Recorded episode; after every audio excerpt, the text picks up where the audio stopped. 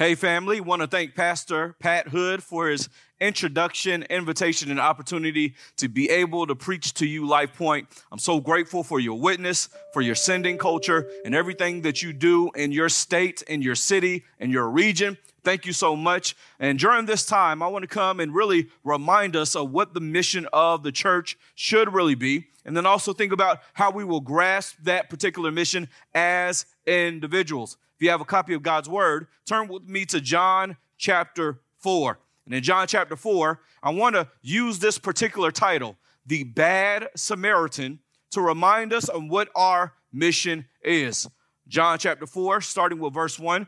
I'm reading from the Christian Standard Bible. And in the reading of the Bible, it's this it says, Now, when Jesus learned that the Pharisees had heard that Jesus was making and baptizing more disciples than John, although Jesus himself did not baptize, but only his disciples, he left Judea and departed again for Galilee. And he had to pass through Samaria. So he came to a town of Samaria called Sychar, near the field that Jacob had given to his son Joseph. Jacob's well was there. So Jesus, wearied as he was from his journey, was sitting beside the well.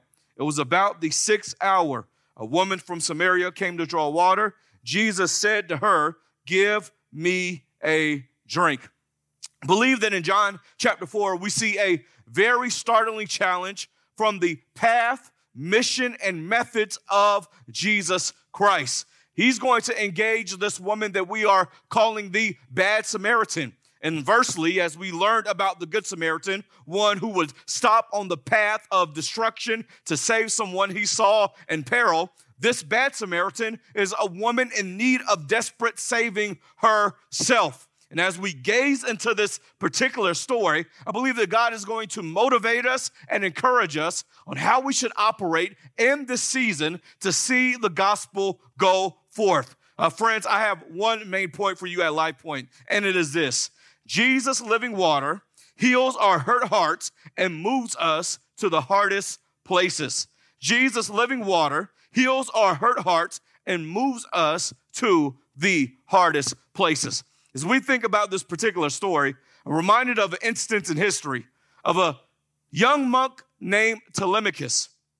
This young monk named Telemachus was isolated and doing much of his religious duties and activities, praying and fasting to God on the wayside country till the Holy Spirit began to move on his heart. And the Holy Spirit began to tell Telemachus to go into the ancient city of Rome during that time. Telemachus did not want to go because he knew what awaited him in Rome. He began to argue with God God, I don't want to go to Rome. There's nothing but sin. There's nothing but drunken orgies and all kinds of violence in this city. God, I don't want to go to Rome. The Holy Spirit would not leave Telemachus alone. Began to be a rash on his heart, irritating him to go to Rome till finally he goes and he sees what he expected. It is nothing but sin on display. One particular point, Telemachus is actually caught up in a returning crowd that was celebrating a victorious war. And this crowd would allow him to be really ushered into the Colosseum during that day and age. And what Telemachus would see would startle him. He would see gladiators mutilating one another, murdering one another, people being slain that were beautifully created in the image of God. And, and Telemachus felt this rush of power by the Holy Spirit, and he would lift up his arms and he would say, In the name of Jesus Christ, stop it. But a bloodthirsty crowd could not hear Telemachus. In fact, they began to move him out of the way. But Telemachus, still urging to see some type of change, lifted up his arms, got closer to the rail, and said, In the name of Jesus Christ, stop it. And again, no one would pay attention to Telemachus. So Telemachus would jump over the rail, find himself in between two gladiators, and lift up his arms again. And he would say, In the name of Jesus Christ, stop it. I'll be at that point that a Colosseum gladiator would thrust his spear at Telemachus and they would watch his blood splatter out of him onto the sand. And the crowd would watch in shock and they would leave in awe. and as they would be ushering out, historians tell us that the death of Telemachus was one of the milestones of ending the gladiator games in Rome. All because of one little man in a wayside country followed the leading of the Holy Spirit and his healed heart pushed him to the hardest places. Friends, as we navigate this pandemic and this crisis, I know that sometimes our temptation is to hide in the cul-de-sac of comfortable Christianity. Think about merely preserving ourselves. But as we think about and pontificate on what this new normal may be for all of us, and as we think about regathering and reopening many of our sanctuaries across the nation, one of the things we have to begin to ask ourselves is what does it look like to minister in one of the hardest periods of history we have ever seen? Friends, I want us to be reminded here, like Telemachus, that we have a mission of good news and we can make significant difference and that Jesus is going to remind us on this path that his living water will heal our hearts and send us to the mission God intended for us. As we peer into this passage, I believe that there are only a couple of primary scenes that we need to gaze upon as we think about what God may have for us as we continue to be a sending church, establishing a sending culture that will reach a sin sick world.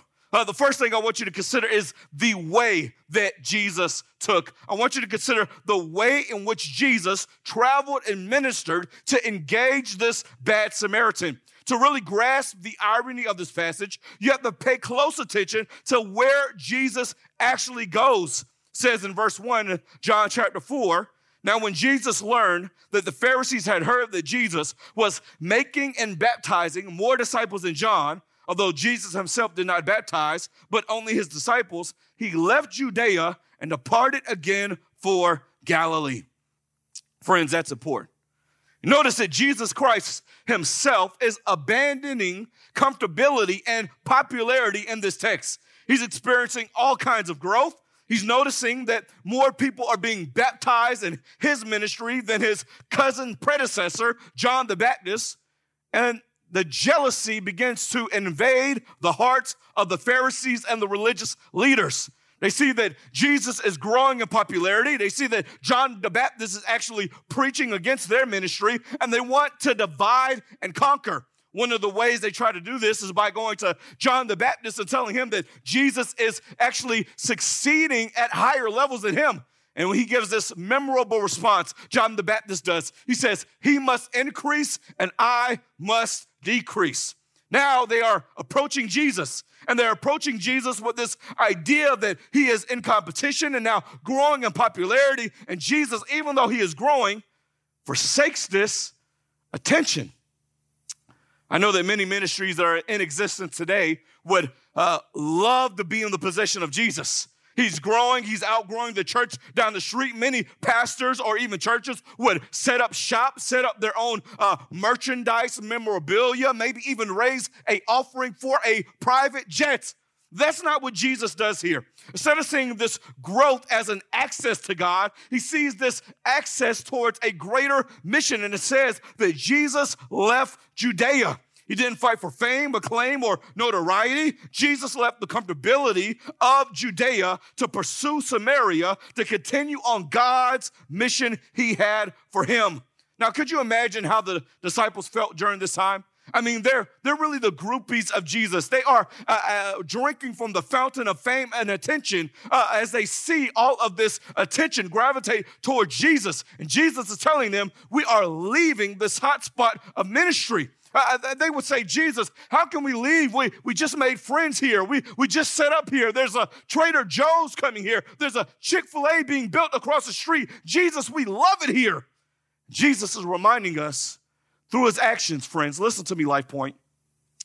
Don't confuse success with assignment. Never settle for popularity over purpose. Uh, Mark 8, verse 36 reminds us, For what does it profit a man to gain the whole world and forfeit his soul? Here's the danger of worldly or material success as a success is no indicator of God's blessing on our lives. Life Point, may you be reminded you can't confuse man's endorsement as God's blessing. We're reminded of the scriptures and the Bible in Matthew chapter 4, Jesus is actually tempted with worldly success.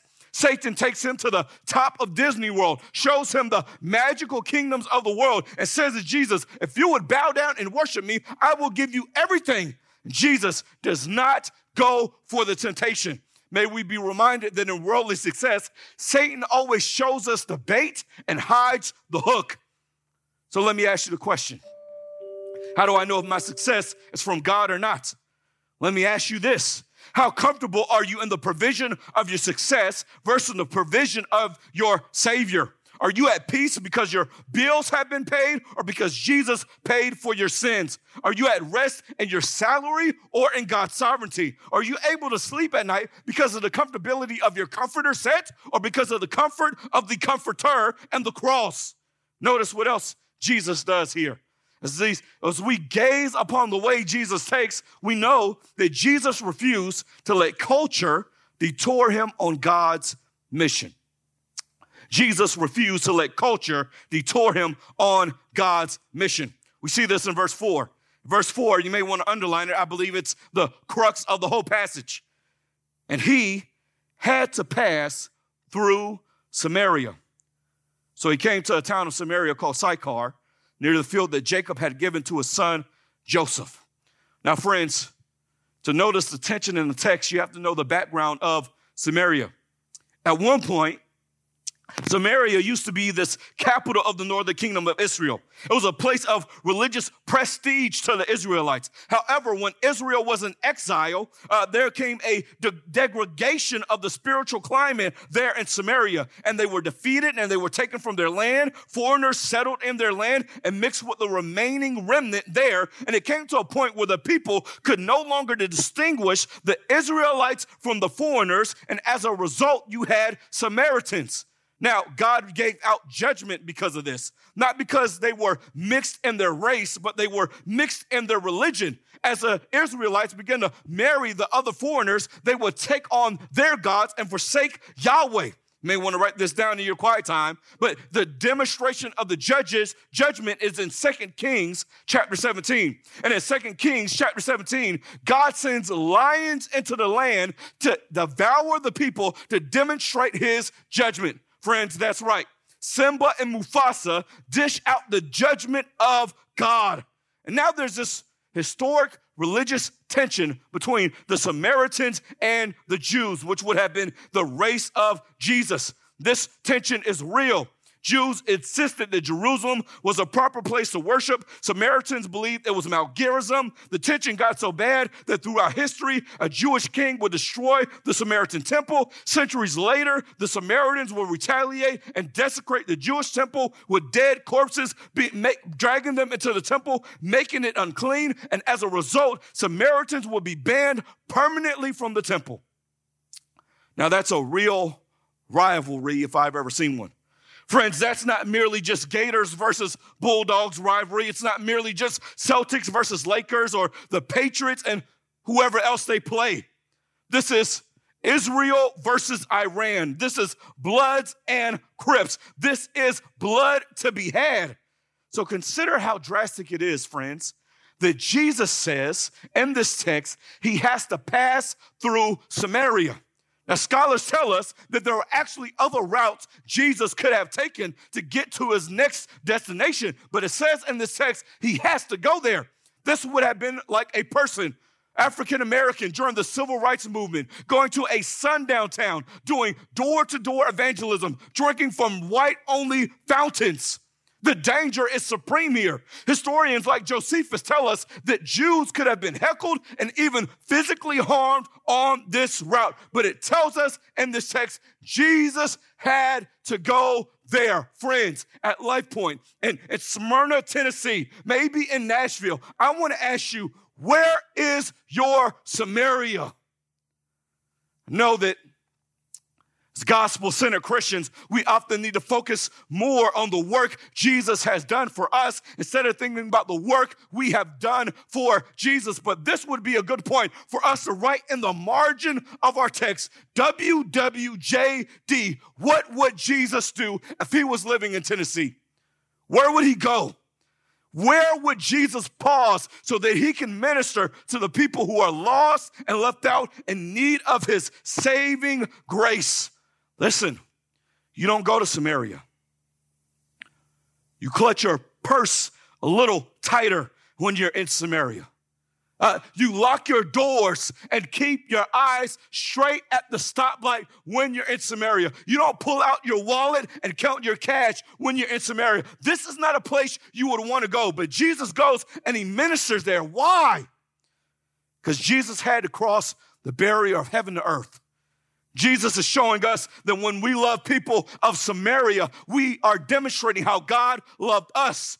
Then when Jesus loves the unlovable, that love overflows and our love for people who we don't agree with. When we love our Samaria, we show people in the world how Jesus loved us, even though we were sinners in need of his grace, even though we did not deserve God, even though we did not love God, he loved us anyhow. And when we love people like that, they see the beauty of the gospel. So, who are the Samaritans that are the sandpaper to your soul? For some of you, maybe it's Democrats or Republicans or those darn libertarians.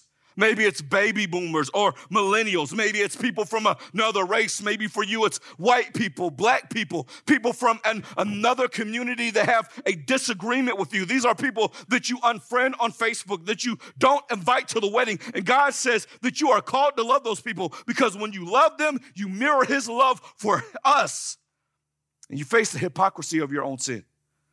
When you go to Samaria, you understand that you're unlovable, but God loved you. Which actually brings us to our second scene here is the woman. The woman at the well. We only need to see how Jesus engages this woman to see how actually scandalous this particular passage is. In verse 6 says Jacob's well was there so Jesus, weird as he was from his journey, was sitting beside the well. It was about the sixth hour noon. A woman from Samaria came to draw water. Jesus said to her, Give me a drink. Now we know why this woman is considered the bad Samaritan. The time she goes to the well actually tells us a lot about her character. She goes at noon. It's a point where the sun is actually the highest and the hottest during the day. Back then in the ancient Near East, for a woman to go and draw water would usually be early in the morning before the sun had risen at all, so that they could avoid the scorching heat, making their long and weighty journey less tedious. This woman goes at noon, which tells us that she is avoiding the crowd. The women during this day and age would have risen early in the morning to beat the scorching heat. At this time, they were home watching Days of Our Lives. Not this woman. She's an outcast. She's known by her sin. She is known by her brokenness. She is known by the darkness that surrounds her life. And this would have been a scandal for Jesus to talk to a woman with this reputation. It would have been a scandal for a Jew to talk to a Samaritan. It would have been a scandal for a rabbi or a religious teacher to talk to this woman in isolation. And yet Jesus does it. Her reputation is actually made even more clear here. Drop down to verse 16. And in verse 16, they strike up a conversation. Jesus says to her, Go and call your husband, come here. The woman answered him, I have no husband. Jesus said to her, You are right in saying, I have no husband, for you have had five husbands, and the one you have now is not your husband. What you have said is true. The woman said to him, Sir, I perceive that you are a prophet. Uh, all of a sudden, this biblical stir- story turns into an episode of Maury. Uh, the lie detector determines that was a lie shows that this woman is in a cycle of broken relationships, one after another. And Jesus doesn't merely give her a lie detector test, he gives her an x ray of her heart. Now, how would you respond? Would you imagine on this streaming broadcast that a pastor or a prophet begins to detail an explicit description all of your private sins. People know about your worst imaginations and your hidden actions. Some of us would be infuriated. Other of, others of us would try to defend ourselves or hide our sin. But notice this woman actually does what many of us do when we're exposed in our own sin. In verse 20, look what this woman does. Something that's ironic, but actually is so true to our nature. Verse 20, it says, Our fathers worshiped on this mountain, but you say that in Jerusalem is a place where people ought to worship. Jesus said there in verse 21, Woman, believe me, the hour is coming when neither on this mountain nor in Jerusalem will you worship the Father. You worship what you do not know.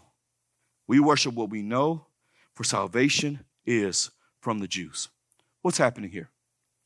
This woman, listen to me, deflects to religion automatically. She's exposed in her sin. Her heart has been demonstrated as broken and, and stuck in lust. She's been looking for love in all the wrong places. Jesus sees her reputation and her darkness, and now she reflects to religion to try to make up a covering for herself. At least I can find righteousness or self righteousness in the fact that Samaritans worship in the right place. And because we worship in the right place, I have some right standing with God. Now, you may not appeal to that, but many of us would appeal to our small group attendance, maybe to our witnessing or our evangelism or our service in our church, or maybe we appeal to how well we can hide our sins. We all have this self made religion in which we hide behind, hoping that God loves the filtered us instead of the real us. And God wants you to see we are the women at the well.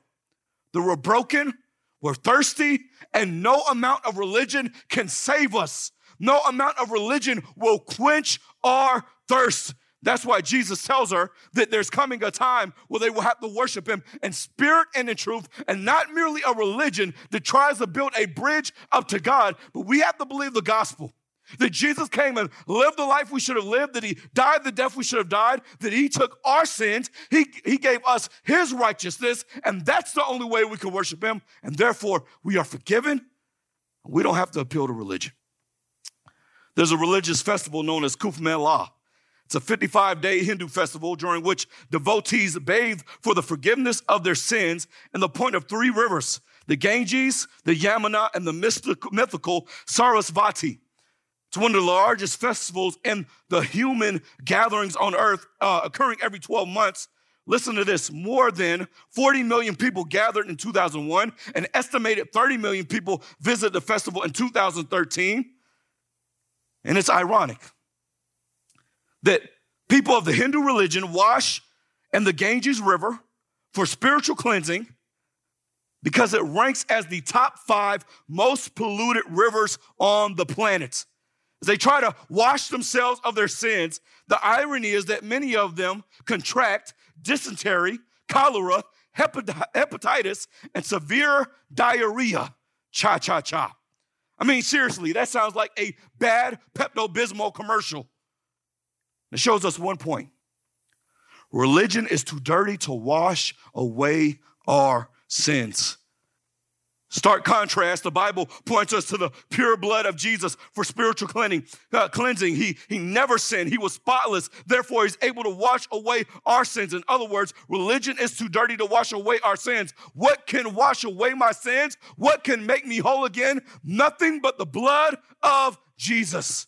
See, religion says, I obey, therefore I'm accepted. But the gospel says, I'm accepted, therefore I obey. The motivation of religion says that you follow and are obedient because it's based on fear and insecurity. But the gospel says it's based on grateful joy because we could not save ourselves, but Jesus saved us. Now, this woman's thirsty. She's been looking for love in all the wrong places. She's been drinking from other wells. Life Point, maybe the guests that are streaming, believer, non believer. The truth is, we're all tempted to drink from the other wells of this world. Some of us drink from the well of popularity, others drink from the well of pleasure. Some of us are drinking from the well of success. But actually, the wells of this world are nothing but salt water that makes us thirstier and will lead to our demise. So Jesus tells us to drink from Him because he is the only pure water that will quench our thirst and give our hearts rest. This woman hears about this thirst and this quenching that comes from Jesus. She sees that Jesus gives a value to her, her, her womanhood, being able to speak to her. Sees that Jesus gives value to her humanity, willing to drink for her. But even more so, Jesus gives value to her as a daughter of God, willing to give her this water. So leads me to the last scene here the witness. Her heart is healed and moves us to the hardest places. And here's where this woman goes. Verse 27 says, Just then his disciples came back. They marveled that he was talking with a woman, but no one said, What do you seek? or Why are you talking with her? Verse 28 So the woman left her water jar and went away into a, a town and to, to the people. Verse 29 Come see a man. Told me all that I ever did. Can this be the Christ? They went out of that town and were coming to him. Drop down to verse 39. Verse 39 it says, Many Samaritans from that town believed him because of the woman's testimony. He told me all that I ever did. Verse 40. So when the Samaritans came to him, they asked him to stay with him, and he stayed there two days. And many more believed because of his word. They said to the woman, It is no longer because of what you said that we believe, for we have heard for ourselves, and we know that this is indeed the Savior of the world. Here we see this bad woman in a bad situation being healed with two words good news. And it sends us, sends us and her to the hardest place. She goes back to town. You know why that was hard for her? Because everybody already knows who she is. I mean, as soon as she crosses the city limits of Sychar, you can hear the rumor mill engine begin to rev up. She's walking down the street looking for people to tell about this good news. You can see shades and blinds close. You can hear doors lock. You can hear text messages ring on people's phone. You can hear women cry out to the husbands, honey, get away from that door. I don't want you looking at that woman at the well. You know what she's about. You know what she does. And even in spite of her reputation, in spite of the ridicule and in spite of her shame and her guilt, she has this love of being fully known and fully loved by God. She's fully known in her sin. She's fully known in the darkness. She's fully known in her brokenness, but she's loved by God anyway, not because of what she's done, but because what Jesus will do for her. That sends her to say to people, Come see a man that freed me. Come see a man that liberated me. Come see a man that knows my past, but gave me a future.